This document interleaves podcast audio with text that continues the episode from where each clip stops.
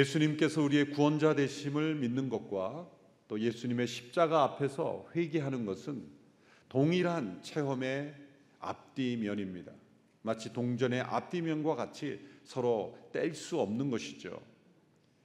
참된 회개 없이 올바른 믿음이 있을 수 없습니다. 올바른 믿음은 반드시 참된 회개와 함께 하는 것이죠. 그래서 예수님을 믿어야 구원받는다는 말씀과 회개하라 천국이 가까이 왔느니라라는 말씀이 동시에 우리에게 주어진 것입니다. 예수님을 믿는 사람은 참된 회개 가운데 있는 사람이고 참된 회개의 본질은 예수님을 참되게 믿는 것입니다. 죄로부터 돌이켜 살아계신 하나님 앞에 나아갈 때 살아계신 그리스도께서 영으로 우리 가운데 임재하십니다. 참된 회개는 살아계신 그리스도께 서 우리 가운데 임재하시는 것을 받아들이는 것입니다. 그런데 우리에게 어려움과 모순이 있습니다. 그리스도께서 우리의 삶 가운데 임재하면 동시에 함과 동시에 여전히 우리 안에 죄가 존재한다는 것이죠. 여전히 죄 가운데 있었던 그 죄의 영향력이 우리에게 남아 있다는 것이죠. 회개와 믿음을 통해 죄에 대하여 죽은 자가 되었지만 여전히 죄 가운데 있었던 그 옛 자아의 영향력이 우리 가운데 남아 있다는 것입니다. 사도 바울은 그것을 가리켜 육신이라는 단어를 썼습니다. 이 육신이라는 단어는 우리의 육체적인 몸, 영어로는 body라는 단어가 아니죠. 영어로는 flesh라는 단어를 사용함으로 이것을 구별했습니다. 이것은 우리가 죄 가운데 있었을 때 우리의 삶 속에 인격 속에 습관 속에 들어온 옛 자아의 영향력, 타락한 죄의 성품이 그대로 우리에게 남아 있다는 것이죠. 오늘 하나님의 말씀에 바로 이러한 타락한 몸의 행실을 죽이는 것 이것이 참된 회개에 합당한 삶이라는 것을 우리에게 말씀하고 있습니다. 로마서 8장 12절 13절의 말씀 본문을 같이 한번 다시 읽겠습니다. 시작. 그러므로 형제들이여 우리는 육신을 따라 살아야 하는 육신에 빚진 사람이 아닙니다. 만일 여러분이 육신을 따라 살면 반드시 죽을 것이지만 성령으로 몸의 행실을 죽이면 다시 살 것입니다. 13절에 나오는 몸은 12절의 육신과 같은 뜻입니다. 그러니까 몸의 행실은 육신의 행실이라는 거죠. 12절에서는 육신이라는 단어를 썼는데 13절에서는 몸이라는 단어로 사용한 것입니다. 여기 행실이라는 것은 외적인 행위를 의미한다고 해석하기 쉽지만 본래 의미는 외적인 행위를 일으키는 내적인 원인들, 뿌리들을 의미하는 단어입니다. 타락한 옛 성품의 행위를 끊임없이 만들어내는 내적인 원인들 그것을 죽이라라는 말씀이죠. 나무의 나쁜 뿌리를 제거하지 않고는 나쁜 가지를 쳐내는 것으로만은 부족한 것입니다. 더 이상 우리가 육신을 따라 살지 말아야 하는 것은 육신에 빚진 사람이 아니기 때문이다라는 표현을 썼습니다. 누군가 빚을 지면 언제나 그 빚을 갚아야 하는 부담감 때문에 그 빚진 사람에게 빚진 마음에 늘 이끌려가게 되어 있죠. 더 이상 우리가 육신의 빚진 자가 아니다. 그 이유는 예수님의 십자가가 우리의 모든 죄의 문제를 해결하셨기에 더 이상 우리는 빚진 자가 아니다. 예수님께서 십자가에서 다 이루었다. 라고 하신 말씀, 이 테탈레스타이라는 단어는 다 지불했다 그런 단어로도 당시에 사용됐습니다. 우리가 은행에 빚을 졌을 때 은행에 빚을 다 갚았다고 한다면 영수증을 받죠. 빚을 다 갚았다라는 영수증을 가지고 있는 사람이 그 빚을 갚아야 된다는 생각을 할 필요가 없죠. 자유가 임하죠. 그처럼 죄의 빚을 예수님께서 죄를 말씀하실 때는 언제나 빚, 빚이라는 단어를 사용하셨죠. 주기도문에서도 죄 용서를 말씀하실 때 이 빚, 빚진 자라는 단어로 쓰셨어요. 그래서 죄 용서를 설명하실 때 비유도 언제나 빚을 탕감받는 그 의미로 사용하셨죠. 더 이상 우리가 육신의 빚진 자가 아니기에 우리는 육신에 따라 살아갈 필요가 없게 되었다. 그런데 왜 자꾸 이끌려가는가? 그래서 우리가 속고 있는 것이고 용납하는 것이고 마땅히 내쫓아야 할 육신을 우리가 품고 있기 때문이다. 육신은 마치 불법 거주자처럼 우리의 삶에 존재하고 있습니다. 삶의 형편 때문에 어쩔 수 없는 불법 거주자가 아니라 파괴하려는 목적으로 침입해온 불법 거주자. 우리의 가정에 불법 침입자가 있다면 화목하게 같이 지낼 수 있습니까? 내어 쫓아야 하는 것이죠. 불법 침입자와는 화해가 이루어질 수 없습니다.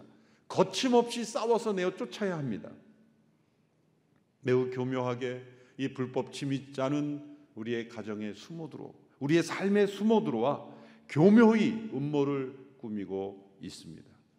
13절에서 몸의 행실이라고 사용한 표현은 다른 말씀에서는 매우 교묘하게 숨어서 행동하는 모습을 가리키기도 합니다.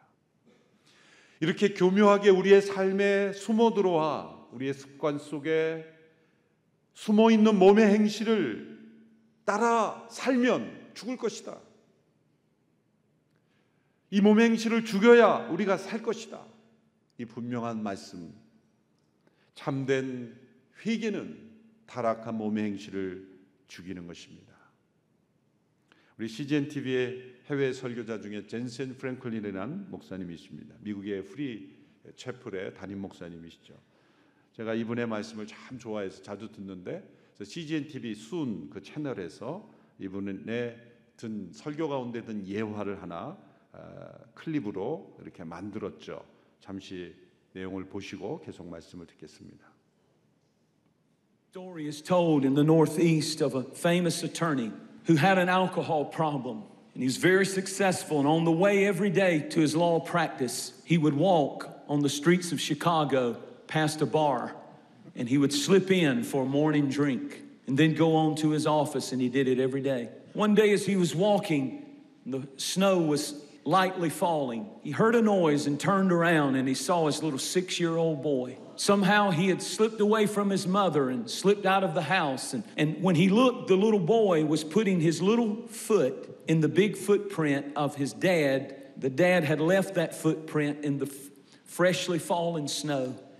And the little boy would put his little foot in the footprint of the big steps that his dad was taking. And suddenly, as he was standing outside the door of that bar, and he looked back and saw that that boy was stepping in every one of his footsteps, and he was smitten with conviction, and he ran and scooped the boy up and took him home and put him in the arms of his mother and ran downstairs. And he says he fell to his knees and he began to weep and cry.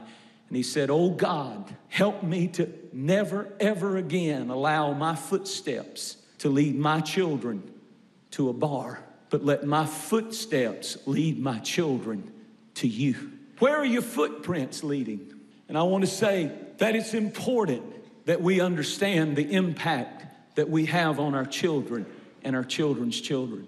The attack in the 21st century is upon the home. We have got to understand that the values that we cherish and the ideas that we hold dear are worth fighting for. Because if you have any looseness in your commitment to God or to your family, the enemy will move in and divide and conquer.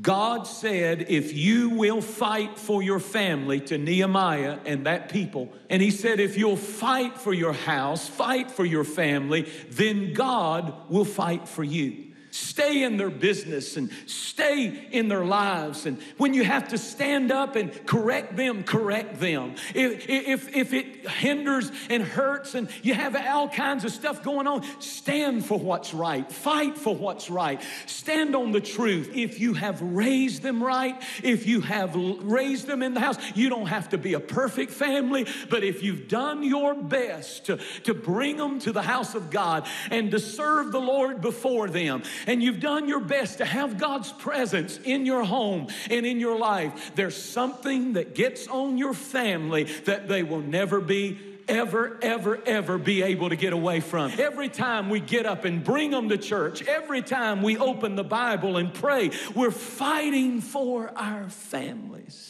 It's not easy to raise children in the times in which we live. Everything seems to be against the family and against the home. But when we decide that our families are a cause worth fighting for, God said, then I will fight for you.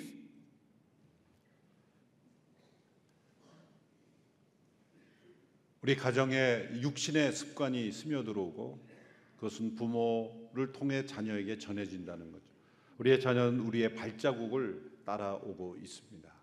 그것을 우리가 끊지 않으면 우리의 자녀들의 삶을 통해 계속해서 이어진다는 것이죠.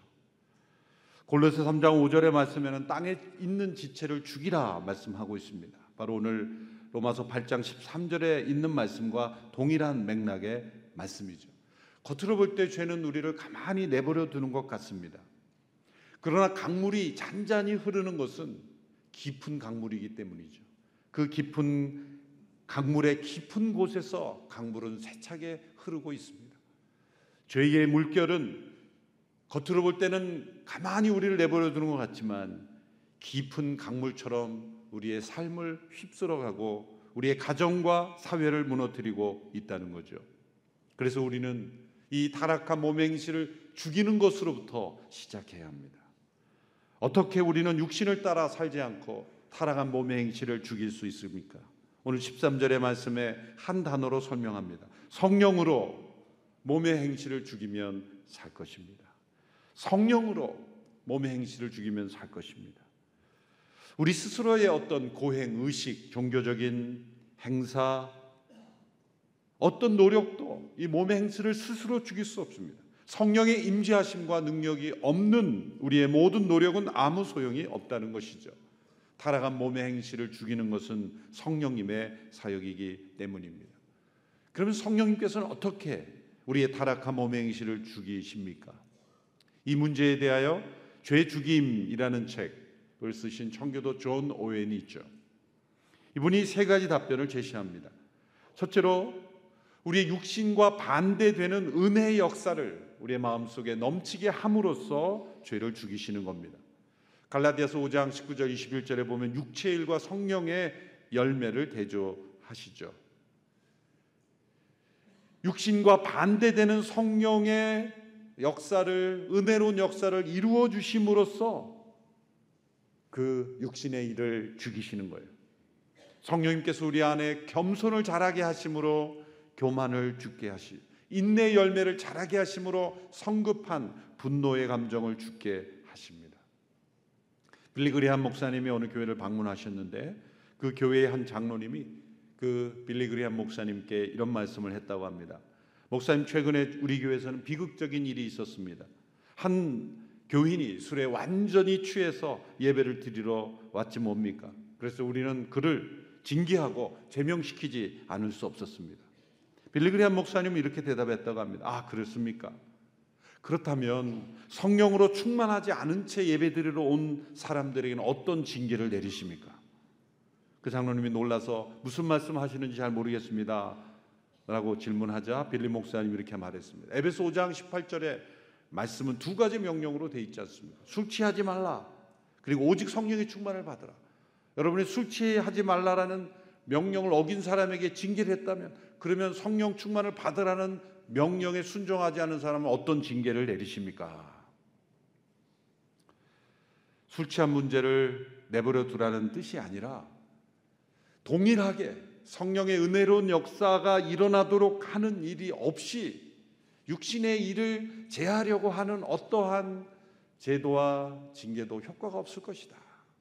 라는 말씀이죠. 성령님은 끊임없이 육신과 반대되는 은혜의 역사를 우리 마음속에 넘치게 하십니다. 그것을 따라가는 거죠. 그것에 순종하는 거죠. 그럴 때 우리는 죄를 날마다 죽일 수 있습니다. 둘째로 성령님께서는 실제로 죄의 뿌리와 습관에 대하여 실제적인 효과를 일으키십니다. 실제로 죽이신다는 거죠. 성령님은 심판하고 소멸하는 영이십니다. 물리적으로, 실제적으로 우리 안에 있는 욕심을 파괴하고 소멸하십니다. 빛으로 나아갈 때 그 빛을 감당하기 힘든 그러한 더러운 것들이 다 태워지듯이 성령님의 빛 가운데 나갈 때 타락한 우리의 욕심의 뿌리가 다 제거되고 그리고 하나님께서 태우시는 것입니다. 사실 우리가 안에 있는 이 타락한 몸의 행실은 우리의 의식이 아니라 무의식 속에 오랫동안 부패한 상태로 존재해야 합니다. 그래서 우리 스스로 알지도 못하는 거죠. 성령님께서 그것을 드러내시고 성령님께서 그것을 제거해 주시지 않으면 제거할 수 없는 상태에 이른 것이 참 많습니다. 시편 38편 5절에서 다윗이 이런 고백을 하죠. 내 어리석음 때문에 내 상처가 골마 터져 악취가 납니다. 자신의 어리석음을 마치 골마 터져 악취가 나는 것과 같다 그렇게 고백했어요. 그러한 것이 우리의 육신 속에 옛자의 영향력 속에 남아 있는 것이죠. 성령님 앞에 나아가 성령님 나의 어리석음 때문에 나의 상처가 골마 터져 악취가 날 정도입니다. 이것을 태워 주십시오.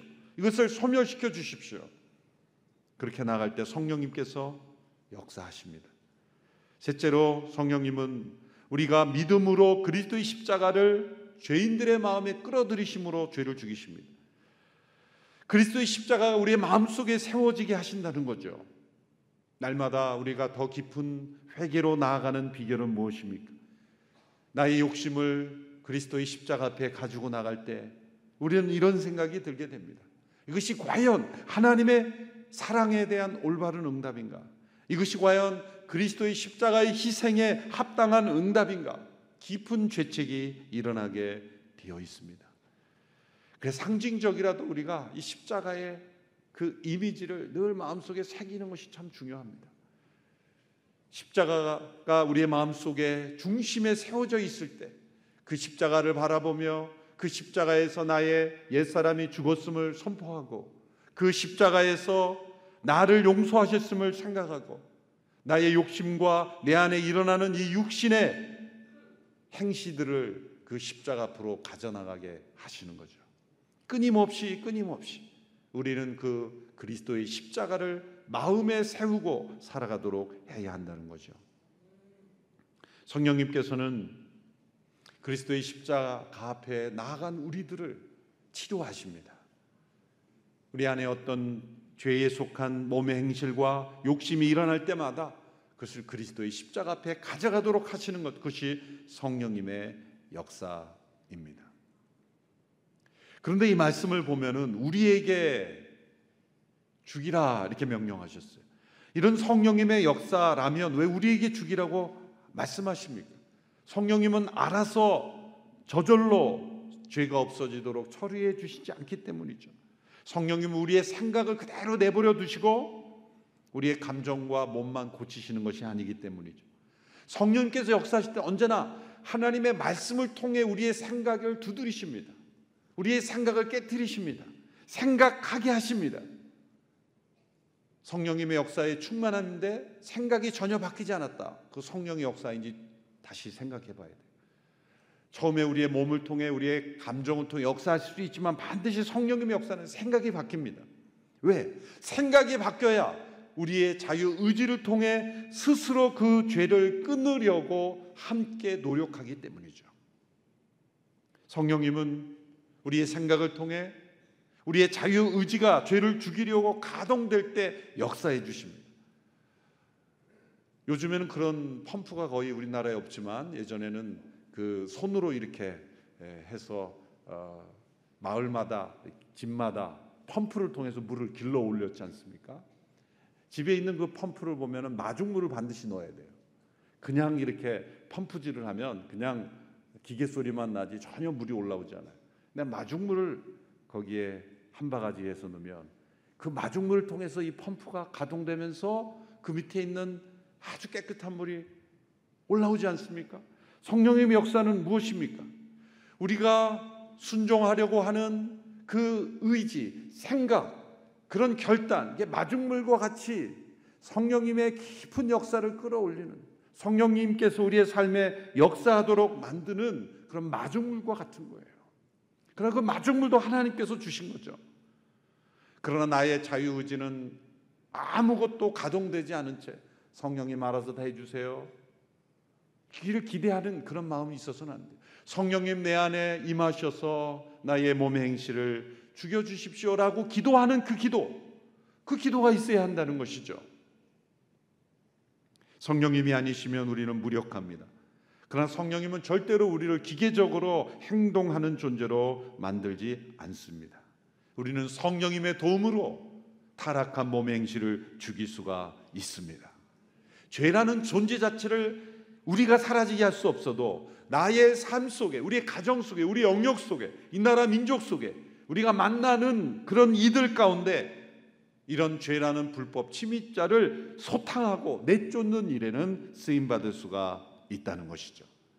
때로는 이러한 타락한 몸의 행실을 내어 쫓을 때는 죽을 것 같은 그러한 고통을 느낄 수도 있습니다. 그 죄에 오염된 만큼 중독자가 그 중독을 왜 못 끊습니까? 그걸 끊으면 죽을 것 같은 거예요. 그러나 아픈 몸을 고칠 때 때로 수술대 위에 오를 때 죽을 것 같지만 그러나 그것은 우리를 살리는 것입니다. 뭐 타락한 몸의 행실을 죽이지 않으면 우리가 죽게 되기 때문이죠. 고백록을 쓴 어거스틴은 참된 회개를 통해서 타락한 몸의 행실에서 오는 그 향락을 버리는 것이 끊는 것이 죽이는 것이 얼마나 큰 기쁨인지를 체험했죠. 예전에 그가 놓기를 두려워했던 것을 놓아버리는 것이 얼마나 큰 자유인지를 그가 깨닫게 되었습니다. 그 어거스틴의 참된 회개는 그의 어머니 모니카의 기도에 대한 응답이었죠. 모니카는 어거스틴이 세례를 받고 난 이후에 그 아프리카의 오스티아라는 지역의 세상을 떠나게 되죠. 그 모니카에 대한 어거스틴이 그 사랑과 감사를 이렇게 고백록에 남겼죠. 어머니는 자신의 육신으로는 나를 시간의 빛에 태어나게 하셨고 자신의 마음으로는 나를 영원한 빛에 태어나게 하셨습니다. 그의 어머니 모니카가 어거스틴과 마지막 나눈 대화 가운데 이런 교훈을 남깁니다. 고백록에 그대로 남아 있죠. 그 어머니의 남기신 유언입니다. 아들아 나는 이제 이 세상에서 누릴 즐거움이라고는 하나도 없다. 이 세상에 나의 바라는 것이 다 이루어졌는데 내가 이 세상에서 더 해야 할 일이 무엇인지 그리고 왜 내가 더 세상에 남아 있어야 하는지 모르겠다. 내가 이 세상에 잠깐이라도 더 오래 남아 있기를 원했던 단 한 가지 이유는 죽기 전에 내가 기독교인이 되는 것을 보고 싶었던 것이었다. 나의 하나님은 내가 바라던 것보다 더 풍성하게 보답해 주셔서 내가 세상의 행복을 끊고 그의 종이 된 것을 나로 하여금 보게 하셨다. 내가 이 세상에서 할 일이 더 이상 무엇이 있겠느냐? 이것이 모니카가 어거스틴에게 남긴 유언입니다. 그리고 임종 전에, 임종 직전에 이런 부탁을 남깁니다. 내 몸은 어디에 묻어도 좋다. 그 일로 하여 조금도 염려하지 말라. 단 한 가지만 너희에게 부탁한다. 너희들이 어디에 있든지 주님의 재단에서 나를 기억해 다오. 아들의 참된 회개를 강구하는 이 어머니의 기도에 하나님은 신실하게 응답하셨고 어거스는 참된 회개를 통해 타락한 몸의 행실을 죽임으로써 다시 살아났고 또한 그의 회심을 통해서 그의 회개를 통해 많은 사람들이 회개하게 되는 도구가 되었죠. 어거스틴이 세상을 떠나기 전 마지막 열흘간은 아무것도 안 하고 회개만 했다는 거죠. 회개만 열흘 동안 하고 세상을 떠났다는 것이죠. 성령의 능력을 의지하여 타락한 몸의 행실을 죽이는 것은 곧 진정 사는 것입니다. 그리고 영원한 생명을 사는 것입니다.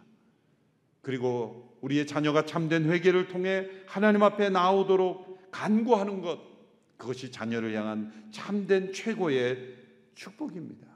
세상에 좋은 유산과 좋은 것들을 남겨주는 것보다 비교할 수 없는 그 축복을 나누는 것은 바로 참된 회개의 삶을 나누어 주는 것입니다.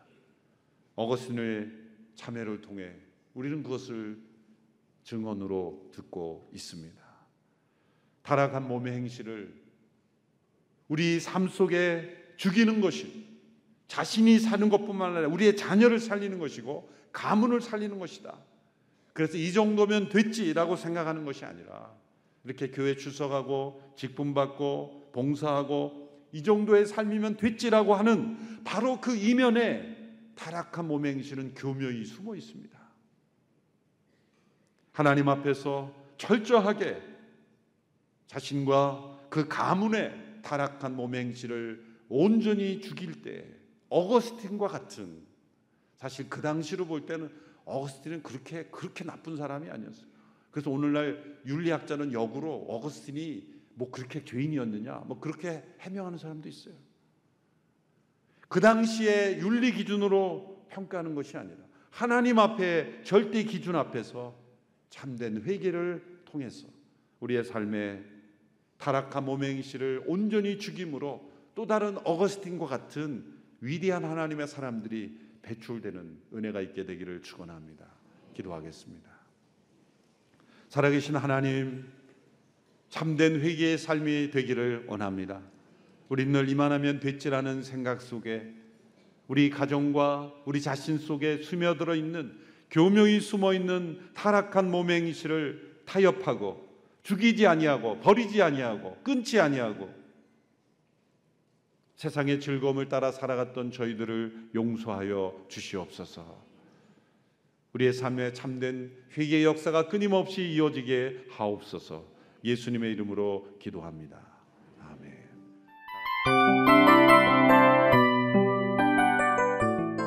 이 프로그램은 청취자 여러분의 소중한 후원으로 제작됩니다.